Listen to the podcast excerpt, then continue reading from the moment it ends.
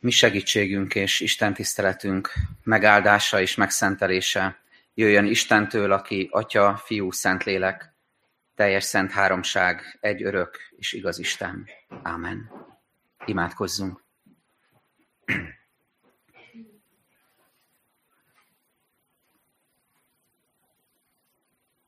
Mindenható, szent, igaz és szerető Istenünk, hálás szívvel szólítunk meg téged ezen a délelőttön, és köszönjük, hogy összegyűjtöd a te népedet ebben a templomban is, és világszerte a te napodon azért, hogy téged, mint feltámadott Urat ünnepeljünk. Köszönjük Jézus Krisztus, hogy győztesnek láthatunk és hirdethetünk ezen a reggelen is téged. És a te seregedhez, családodhoz, a Krisztus testhez, az egyházhoz tartozhatunk. Jó megérkezni ennek a bizonyosságába. Urunk, köszönjük, hogy tanítasz minket háladásra, hogy annyi minden van az életünkben, amit természetesnek veszünk, és olyan ritkán köszönjük meg. Szeretnénk most ebben megújulni, és hálát adunk ezért az életünkért, testünkért, lelkünkért. Hálát adunk, hogy megformáltál bennünket, és csodálatosan megkülönböztettél bennünket, és megszólítottál, elhívtál, magadévá tettél, a te országod építésére hívtál el bennünket. Hálát adunk azért, hogy körbeveszel bennünket családtagokkal, olyan emberekkel, akik szeretnek bennünket, és akiket szerethetünk. Hálát adunk a házastársunkért, a gyerekeinkért, unokáinkért, testvérekért. Hálát adunk a gyülekezetünkért. Köszönjük, hogy van hova jönnünk, van egy hely, ahova lelkileg is tartozhatunk, ahol a közösség tagjai lehetünk. Köszönjük a képességeinket, talentumainkat, lelki ajándékainkat. Köszönjük, hogy ezeket használhatjuk a Te dicsőségedre és egymás javára, egymás építésére. És köszönjük, hogy a Te szavad ma reggel is megszólít minket. Köszönjük, hogy mindezt bár sokszor természetesnek tekintjük, inkább azt kéne mondanunk, hogy mindez a Te ajándékod. Hálás szívvel jövünk tehát eléd, és kérünk, hogy Te szólíts meg bennünket, hogy ne az emberi szó érje el a fülünket, hanem a Te személyesen megszólító, felülről való isteni útmutatásod, bátorításod. Amen. Isten igét a holnap olvasandó új szövetség ige szakaszból fogjuk hallani. A római levél 12. részéből az első nyolc igeverset Tomka János presbiter testvérünk olvassa. Tehát a rómaiakhoz írt levél 12. fejezetének első nyolc versét olvasom. Kérlek azért titeket, testvéreim, az Isten irgalmasságára, hogy okos Isten tiszteletként szálljátok oda magatokat, élő, szent, Istennek tetsző áldozatul. És ne igazodjatok-e világhoz, hanem változatok meg értelmetek megújulásával, hogy megítélhessétek, mi az Isten akarata. Mi az, ami jó, ami neki tetsző és tökéletes. A nekem adott kegyelem által mondom tehát közöttetek mindenkinek. Ne gondoljátok magatokat többnek, mint amilyennek gondolnotok kell, hanem arra igyekezzék mindenki, hogy józanul gondolkozzék az Istentől kapott hit mértéke szerint. Mert ahogyan egy testnek sok tagja van, de nem minden tagnak ugyanaz a feladata, úgy sokan egy test vagyunk a Krisztusban, egyébként pedig egymásnak tagjai. Mert a nekünk adott kegyelem szerint különböző ajándékaink vannak, ez szerint szolgálunk is. Aki a profétálás ajándékát kapta, az a hit szabálya szerint profétáljon. Aki a szolgálat ajándékát kapta, az végezze szolgálatát. A tanító a tanítást, a vigasztaló a vigasztalást, az adakozó szerénységgel, az elöljáró igyekezettel, a könyörülő pedig jókedvel. Köszönjük szépen! A római levél 12. részének az első két verse egy elképesztő gazdagságú üzenet, olyan, amit lehet, hogy többen már hallottatok, meg hallottatok róla tanítást is. az jutott eszembe róla, hogy, hogy olyan, mint, mint amikor a régészek először tárnak fel egy, egy új és addig ismeretlen barlangrendszert, és ahogy meggyújtják a fákjájukat, tulajdonképpen bárhova világítanak a fákjával, a lámpásukkal, ott, ott mindig valami gazdag üzenet bomlik ki, egy, egy olyan csodálatos barlangrajz, amely fel, feltárja a múltnak a titkait, és, és ami, ami lenyűgöző hatással van bárkire, aki azt szemléli. Ilyen ez a Róma 12, 1-2. Mindegyik szóból kibomlik egy fontos üzenet, mindegyiket sorra vehetnénk, egy egészen hosszú sorozatot lehetne belőle csinálni, mindegyik szóról külön is lehetne hallgatni tanítást. Amikor elolvastam az első nyolc verset, tehát nem csak az első kettőt, akkor az jutott eszembe, hogy, hogy, hogy milyen érdekes összefüggés van az első kettő és a harmadiktól következő szakasz között, amire eddig nem figyeltem fel. De a harmadik versben azt mondja Pál, a nekem adott kegyelem által mondom tehát közöttetek. Érdemes figyelni a Bibliában a kötőszavakra, amik nem csak olyan töltelékszavak, hanem összekötnek például gondolatmeneteket. Tehát nem véletlen, hogy Pál azt mondja, hogy tehát, mert hogy nyilván az első kettőből következik az, amit utána elmond a gyülekezetről, a Krisztus testről. Szó lesz erről az összefüggésről is, és erre hívlak benneteket, hogy, hogy most a barlangban haladjunk így előre, és engedjük, hogy Isten lelkének a fákjája világítson rá ezekre az üzenetekre. De nem maradjunk meg csak az első teremnél, hanem menjünk egyre beljebb, és nézzük meg, hogy ott mit találhatunk, milyen értékes kincsekre bukkanhatunk. És mindeközben, ahogy az ige címe is jelzi, arról fogunk beszélni, hogy mit jelent a helyünkre kerülni. Mit jelent az, hogy egyre inkább a helyünkre akar állítani bennünket Isten. Pár hónappal ezelőtt hallottunk Jónás történetéről, talán még él bennetek egy-két emlékkép ezzel a történettel kapcsolatban, és ott is előkerült a helykeresésnek a motivuma. Emlékeztek, hogy, hogy Jónás az, az, az az Isten embere, aki, aki feladatot kap az Úrtól, és mégis valahol máshol akar lenni. Földrajzilag is, lelkileg is. Isten mond neki valamit, és ő valahol egészen máshol képzeli el a folytatást, az életét. És ezt egy kicsit tovább gondolva, és a mai igén eh, morfondírozva jutott eszembe, hogy, hogy van egy, egy jellemző eh, attitűd, egy, egy, egy érzés, egy tapasztalás, hogy vagy valahol, nem akarsz onnan elmenni feltétlenül, tehát nem ilyen értelemben keresed a helyed, de van benned egy nyugtalanság érzés, hogy nem vagy a helyeden. Nem vagyok a helyemen. Lehet, hogy valaki ezt éli át egy kapcsolatban, egy házasságban, családban. Most nem arról beszélek, hogy, hogy valaki fel akarja rúgni azt, amiben van, és, és ilyen értelemben elvágyódik onnan, és, és be akarja azt fejezni, de néha talán az ember átélhet ilyet, hogy, hogy nem igazán van ott a helyén. Úgy mennek a dolgok rutinszerűen, a hétköznapok, de van belül egy nyugtalanság érzés, hogy nem vagyok a helyemen. Vagy ugyanezt valaki átélheti a munkájában, a társadalomban, a tanulásában, az iskolában, egyetemen, vagy éppen amit tanul, a gyülekezetben, a szolgálatban, vagy valaki esetleg ezt a testi, testi állapotát tekintve, a testi mi voltában éli át, a testi állapotában, vagy a lelkében, a lelki állapotában. Ismeritek azt az érzést, amikor, remélem, hogy ismeritek, amikor azt, azt éljük meg ilyen kegyelmi pillanatokban, hogy úgy nagyjából minden rendben van az életünkben? Nem tudom, nektek ez mikor szokott eljönni, esetleg egy péntek este, amikor vége van a fárasztó hétnek, és úgy mindent letettetek, jön egy hétvége, amikor lehet pihenni, és akkor úgy ki, ki lehet fújni a levegőt, és azt mondani, hogy minden, nagyjából minden rendben van. Vagy esetleg vasárnap este a hétvége vége fele közeledve, hogy jó volt ez a hétvége, együtt tudtunk lenni a családdal, volt kikapcsolódás benne, volt lelkiélmény, úgy, úgy, úgy minden, minden rendben van, nagyjából minden rendben van. Ismeritek ennek az ellenkezőjét? Amikor nem tudjuk miért, de van bennünk egy nyugtalanság. Nem tudjuk megmagyarázni miért, de azt mondjuk, hogy valami hiányzik, valami nem stimmel, valami, valami nincs a helyén.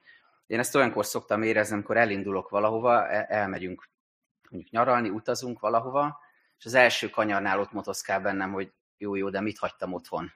Ismeritek ezt, hogy, hogy de nem, nem, nem tudom megfogalmazni, nem tudom megragadni, hogy mi az, de hogy érzem, hogy valami hiányzik, és majd biztos ki fog derülni, amikor odaérünk, hogy na ezt nem raktuk be. És ez fontos lett volna. És lehet, hogy, hogy valaki így ö, jön feléd is, és, és készítesz egy ilyen listát, hogy kérdezget téged, hogy tehát mi, mi a bajod? Hogy, hogy nem vagy a helyeden? Mi nyugtalanít? Van családod? Van. Van házastársad? Van. Szeret? Szeret.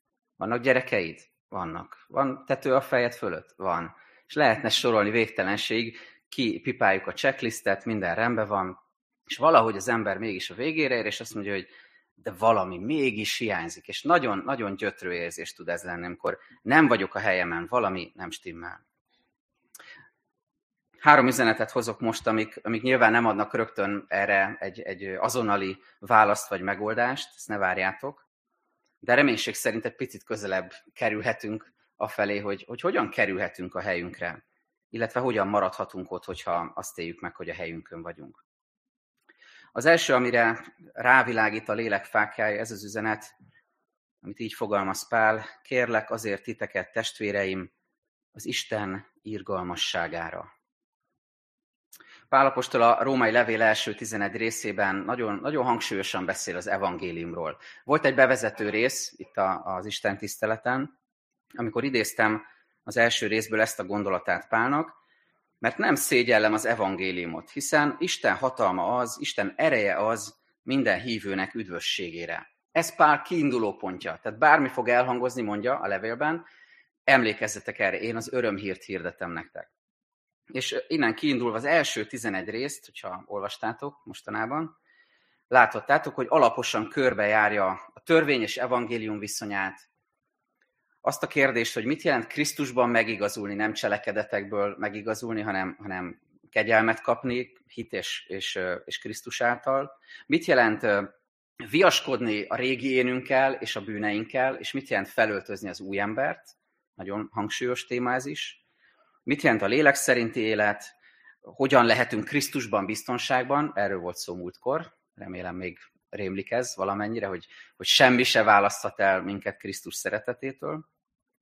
És végül a, a 9-10-11. részekben az Izraellel kapcsolatos teológiai témát hozza elő az apostol, ami egy, egy rendkívül fajsúlyos és nagyon nehéz téma, és azt, ezt a kérdést boncolgatja, hogy hogyan néz most Isten Izraelre. Most mondom, hát ez 2000 évvel ezelőtt feszegeti ezt a kérdést Pál, de most is kérdés. Hogyan néz Isten Izraelre, mi a terve vele? És ez hogyan példa számunkra az irgalom a kegyelem kapcsán? Tehát így érkezünk meg ide a 12. részhez, ezekkel a témákkal a hátunk mögött. És ezek után, mint egy konklúzióként ezt mondja az apostol, mint egy szakasz határoz érve, kérlek azért, tehát mindazért, amiről eddig szó volt, kérlek azért titeket, testvéreim, az Isten irgalmasságára, hogy okos Isten tiszteletként szálljátok oda magatokat, élő, szent, Istennek tetsző áldozatul, és ne igazodjatok e világhoz, és változzatok meg értelmetek megújulásával. Gondolkozz el egy pillanat, hogy mi az, amit kihalasz ebből elsőre. Tehát mit, mit mond Pál, és abból mi az, ami elsőre megragad téged.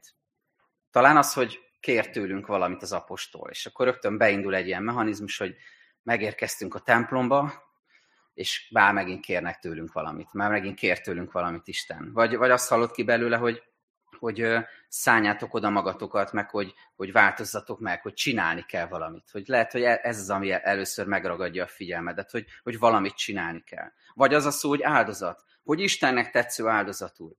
De hát egész héten ezt csináltam, áldozatokat hoztam a családomért, a munkahelyemen, és most megint ez a, ez a téma jön elő, hogy nekem áldozatot kell hozni. Vagy esetleg az, hogy ne igazodjatok-e világhoz, hogy mit ne csináljunk, hogy Isten igé azt mondja, hogy, hogy mit ne tegyél. Nagyon érdekes megfigyelni, amikor az igét olvassuk, hogy mi az, ami először megragadja a figyelmünket. Én most szeretném aláhúzni pont emiatt azt a részt, ami szerintem itt a legfontosabb, így elsőre, hogy azt mondja Pál, kérlek titeket, testvéreim, az Isten irgalmasságára. Isten irgalmára figyeljünk először is. Az irgalom az nem puszta szánalmat jelent. A szánalom az azt jelenti, hogy ránézel valaki életére, és úgy megesik rajta a szíved, de, de valahogy olyan tehetetlen vagy vele kapcsolatban. Az Istennek az irgalma sokkal több ennél. Cselekvésre induló együttérzést jelent az Isten irgalma. Az Isten irgalma az, az, az irgalmas samaritánusnak az irgalma, akiről azt olvassuk a szó szerinti igében az van, hogy, hogy megindult a szíve, mint hogyha meglágyult volna a szíve afelé, a bajba jutott felé, aki ott volt félholtra verve az út szélén. Megkönyörült rajta. Isten lépéseket tesz, amikor ránéz az életünkre, és irgalommal tekint ránk. És elindul, és, és cselekszik. Egészen odáig, hogy önmagát adja oda a kereszten a bűneinkért, mert látja, hogy szükségünk van az ő irgalmára. A kilencedik részben azt mondja Pál, ezért tehát nem azé, aki akarja, sem nem azé, aki fut, hanem a könyörülő Istené, mármint a kegyelem, az üdvösség, és általa e, tudjuk ezt megragadni. Óriási jelentősége van tehát annak, hogy amikor Pál hitbeli, lelki, erkölcsi, szellemi megújulásra és változásra hívja meg a gyülekezetet, a keresztények közösségét, akkor ezt az Isten irgalmára való hangsúlyos utalással és hivatkozással teszi. És ez nem csak egy üres szófordulat, hogy, hogy beilleszt egy szót ide Pál, hogy, hogy az Isten irgalmára kérlek titeket, mint amikor a diákoknak az a feladatuk, hogy, hogy egy ezer szavas fogalmazást írjanak, és akkor csak 980 van meg, és akkor ott pörgetik a tollat a kezükbe, hogy milyen szavakat tegyünk még be, hogy ki legyen az ezer. Tehát Pál nem így gondolkozik, hogy tegyünk még ide egy vallásos kifejezést, hogy meglegyen a mondat, hanem ennek jelentősége van, amikor azt mondja, hogy az Isten irgalmára kérlek titeket, akkor az azt jelenti, hogy figyeljetek arra, hogy milyen Istenünk van. Hogy mit jelent az, hogy Isten személyesen irgalmas az életünkre nézve. Mi az üzenete ennek a helyünkre kerülés szempontjából? Az, hogy a szent élet legerősebb motivációja az Isten irgalmának a megsejtése, megértése és elfogadása. A Krisztusi tisztaságra vágyó, azt tükröző életben nem az fog bennünket a helyünkre tenni, helyünkre segíteni, Istenhez közelebb vinni, hogy jobb emberek akarunk lenni. Hogy én elhatározom, hogy, hogy megváltozom, én, én jobb ember leszek. Nem az fog a helyünkre tenni, és Istenhez közelebb vinni, hogy meg akarunk felelni a szüleinknek, a nagyszüleinknek, hívő őseinknek, vagy, vagy egy tekintés szemének, vagy az egyháznak, az egyház elvárásainak. Nem azt fog a helyünkre tenni, hogy, hogy elhatározzuk, hogy minél kevesebbet védkezzünk, hogy egyre kevesebb bűn legyen az életünkben. De tudjátok, vannak ilyen vizsgák, mondjuk a Kressz vizsga, vagy más vizsga, ahol egy bizonyos számú büntetőpontot elérsz, akkor, akkor megbuktál, akkor kivágnak nem az a legfőbb motivációja, ami szentségre való törekvésünknek, Krisztus követésünknek, hogy minél kevesebb hibapontunk legyen. És hogy a, a limit alatt tartsuk a hibapontjainkat. Minél kevesebb bűn legyen az életünkben. Hanem az, hogy egyre világosabb legyen számunkra, hogy mi Isten kegyelméből, Isten irgalmából élünk. És ez az, ami, ami motivál bennünket, ez az, ami közelebb visz Jézushoz.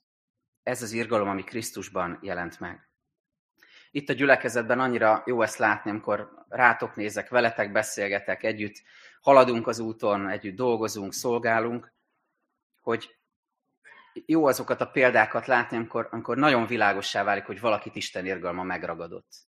Amikor valaki életére ránézel, és azt látod, hogy nem az elvárások hajtják, hanem az, hogy egészen személyesen, nagyon mélyen megértette, befogadta az Isten irgalmát, és ez arra indítja, hogy hálából egyre tisztuló életet éljen, és olyan döntéseket hozzon, amik, amik erre rezonálnak, illetve hogy hálából szolgálja Isten dicsőségét a gyülekezetben is. Ez az egyetlen út. Ez az, ami tisztán tartja a szívünket, és ez az, ami a helyünkre tesz bennünket. Az első tehát ez, mi az, ami a helyünkre segít bennünket, az Isten irgalmának a nagyon mély megértése, befogadása. Innen indul Pálnak a további magyarázata is. Másodszorra, hogy tovább visszük a lámpásunkat, fákjánkat, a következő mondatra vetül a fény. Ne igazodjatok-e világhoz, hanem változzatok meg értelmetek megújulásával, hogy megítélhessétek, mi az Isten akarata. Mi az, ami jó, ami neki tetsző és tökéletes. Azért is nehéz a helyünkön lenni hívő emberként ebben a, ebben a világban, mert, mert a toleráns világunknak egy nagyon fontos szlogenje, hogy mindenkinek igaza van, és nincsen végső megkérdőjelezhetetlen igazság. Lehet, hogy ez így nincs kimondva, de ezt sugalja nagyon sok tekintetben a világ, az a közeg, amiben mindannyian élünk és mozgunk.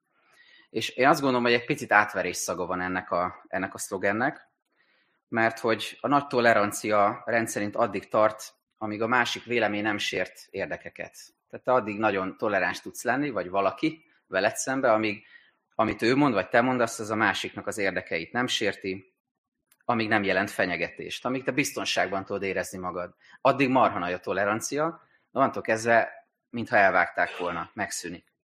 És ez a szellemiség sajnos a kereszténységet is megkörnyékezte, és ezért nehéz nekünk a helyünkön lenni keresztény emberként, majd remélem mindjárt értető lesz, mire gondolok.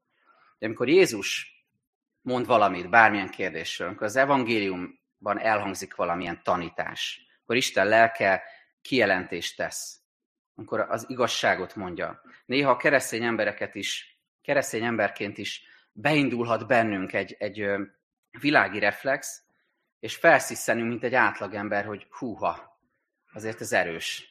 Ez biztos valakinek fogja sérteni az érzékenységét. Ez kényelmetlen hallgatni. Olyan kérdésekről beszélek, amik húsba vágóak, amik érintik a mindennapjainkat.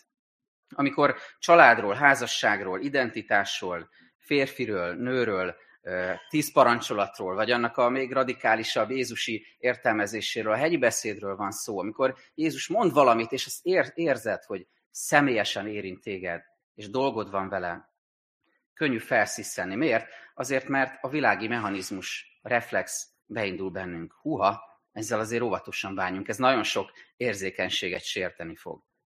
Az jutott eszembe, hogy tudjátok, az étlapokon, jobb éttermekben feltüntetik a, az étel allergiások számára, hogy az adott ételben, az adott fogásban milyen allergének találhatók. És ez nagyon hasznos, mert tudod, hogy mi az, amit elfogyaszthatsz. De egy kicsit azt érzem, hogy, hogy sokak számára a Biblia is ilyenné válik, ilyen étlappá, hogy minden ige alá oda lehetne írni az allergéneket.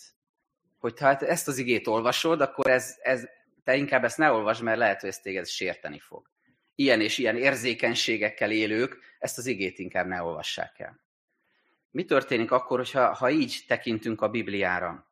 Azért kísértés ez az egyház számára, mert, mert a világhoz igazodva egyre inkább az fog történni, hogy csinálunk magunknak egy, egy saját kereszténységet, egy saját verzióját a kereszténységnek, ami jó fej, nyitott, progresszív, befogadó, pozitív, és nem sért semmilyen érzékenységet, még véletlenül sem. Hanem mindenki számára elér, elérhetővé válik. De ennek a vége az lesz, hogy ennek már semmi köze nem lesz Jézushoz. Hiába hivatkozunk rá, ennek már nem lesz köze Krisztushoz.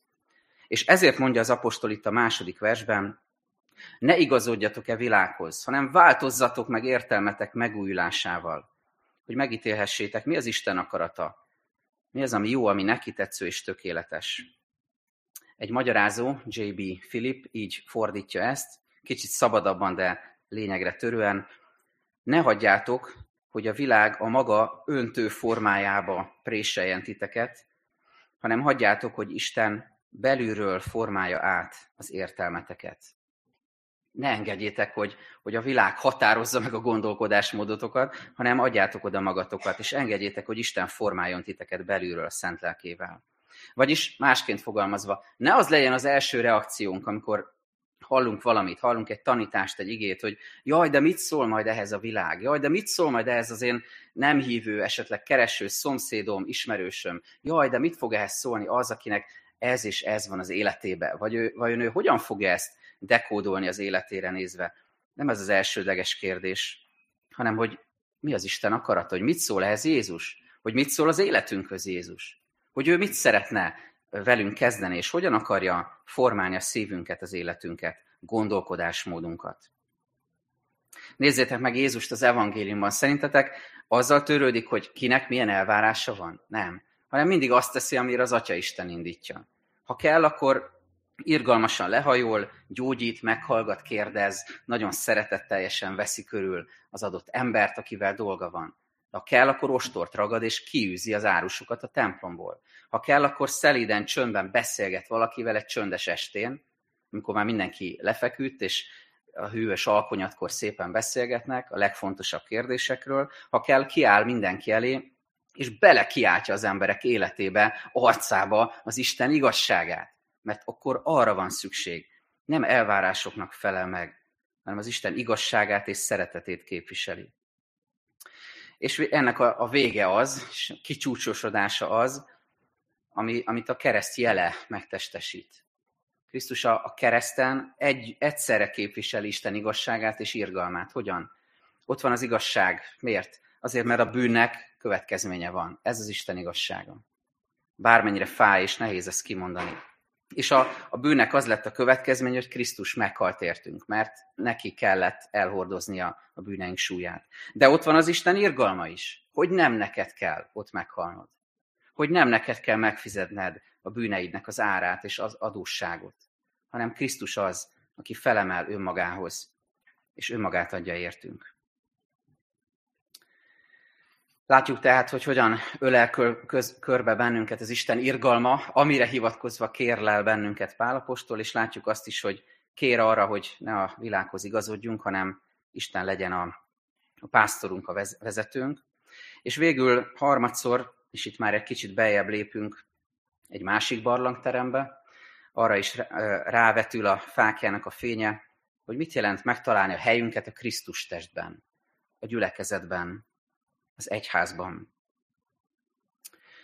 Mert hogy a Krisztusi gyülekezet, a Krisztus test, a gyülekezet az a hely, az a közösség, amely, amely segít a helyünkön lenni, és a helyünkön maradni.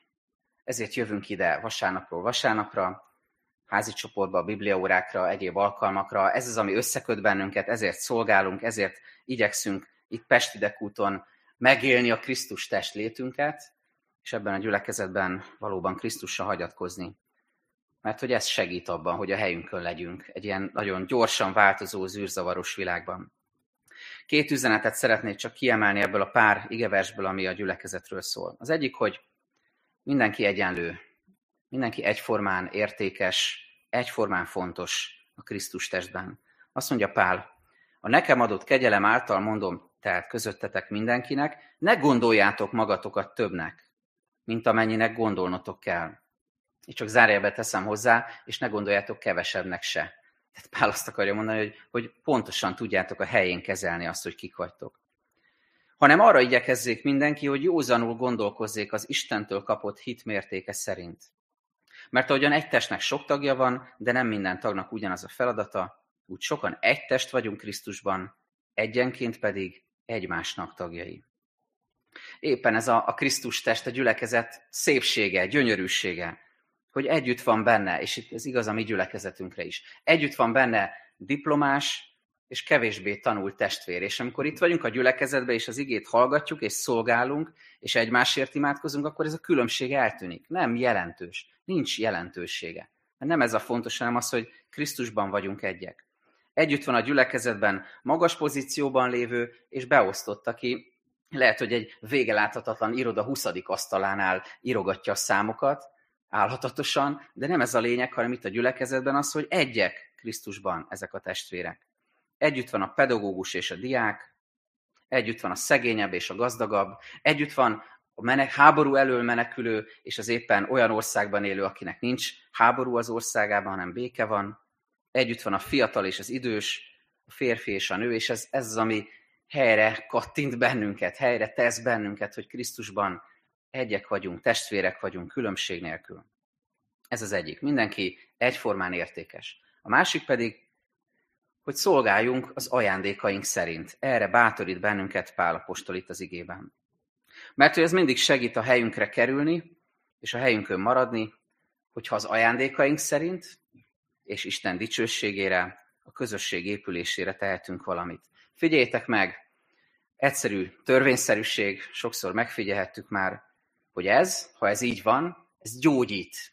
Gyógyít az elégedetlenségből, a reménytelenségből, a kötözködésnek a lelkületéből, a kritizálásnak a, az attitűdjéből, az elégedetlenkedésből, amikor állandóan mindenkibe és mindenbe belekötünk, és semmi se jó, az gyógyít ebből, hogyha a helyünkre kerülünk, és az ajándékaink szerint tudunk szolgálni a gyülekezetben. Isten dicsőségére. Egy közös célért tenni az ajándékaink használatával, ez egy óriási csoda. A minap feleségemmel egy bútort szereltünk össze, nem tartott sokáig, három és fél óra volt csak mindössze, Kicsit bonyolultabb lett a, a bútor, mint amire elsőre számítottunk, meg amivel kapcsolatban tapasztalatunk volt. De egy jó kis csapatépítő tréning volt ez kettőnek, és az volt érdekes megfigyelni, ez kapcsolódik ez az igéhez, hogy, hogy hogyan használtuk a különböző ajándékainkat, képességeinket ebben a projektben. Jó volt látni azt, hogy, hogy ő mindig észrevette azt, ha én nem jól raktam le egy darabot, tehát már eleve nem úgy volt lerakva, hogy a térképen volt, és ő mindig erre fölhívta a figyelmet, tehát ő jó szeme van az apró részletekre és a különbségekre. Én meg a magam ajándékait próbáltam beletenni ebbe a bútorba. De a lényeg, hogy amikor a végén ránéztünk, akkor nem ezt elemezgettük, hogy az miért van ott, és, hogy, és ha én nem szóltam volna, akkor most nem lennénk sehol. Ránéztünk, és hálát adtunk ért, hogy elkészült. Mert mindenki a maga ajándékait hasznosítva volt benne ebben a feladatban, ebben a szolgálatban. Nem hív másra bennünket a gyülekezetben sem az Úristen, és nem bátorít másra pár sem, hanem erre. Fedezd fel az ajándékaidat, és használd azokat Isten dicsőségére. Egy eléggé individuális világban jellé válni, közösségként, gyülekezetként, ez óriási szolgálat. És hogyha ezt tehetjük, akkor a helyünkre kerülünk. Isten irgalmára nézve, nem a világhoz, hanem Krisztushoz igazodva, és a Krisztus test egységét munkálva. Erre hív ma Pál, erre hív ma Isten lelke. Ámen. Gyertek, imádkozzunk először magunkban.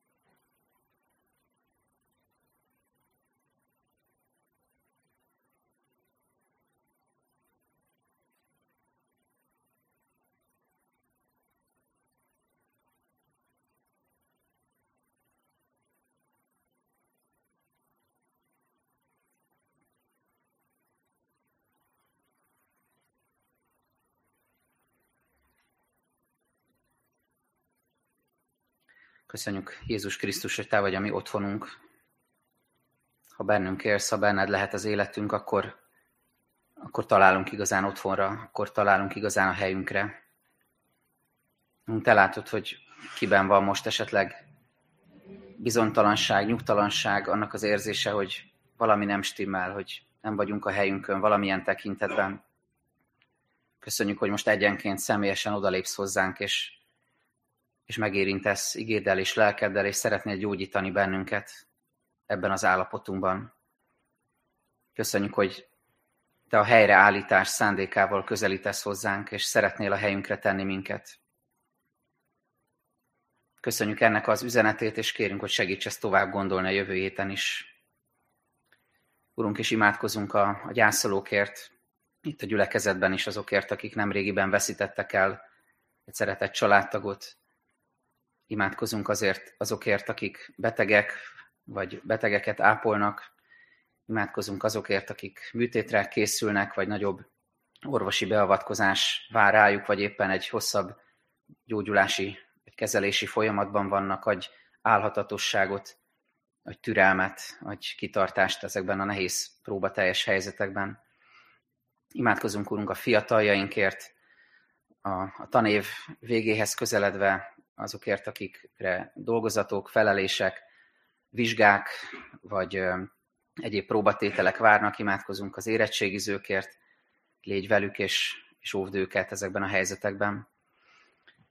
És köszönjük, Urunk, hogy az egész gyülekezetünket, az életünket a, a kezedbe tehetjük, és kérhetjük, hogy Te légy a mi jó pásztorunk, és beszélj hozzánk, úgyhogy az formálja a szívünket, az életünket, a döntéseinket.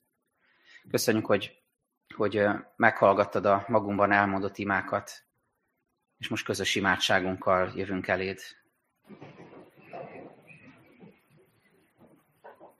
Mi, atyánk, aki a mennyekben vagy, szenteltessék meg a te neved, jöjjön el a te országod, legyen meg a te akaratod, amint a mennyben, úgy a földön is. Minden napi kenyerünket add meg nékünk ma, és bocsásd meg a mi védkeinket, miképpen mi is megbocsátunk az ellenünk védkezőknek, és ne vigy minket kísértésbe, de szabadíts meg minket a gonosztól, mert Téd az ország, a hatalom és a dicsőség mind örökké. Amen.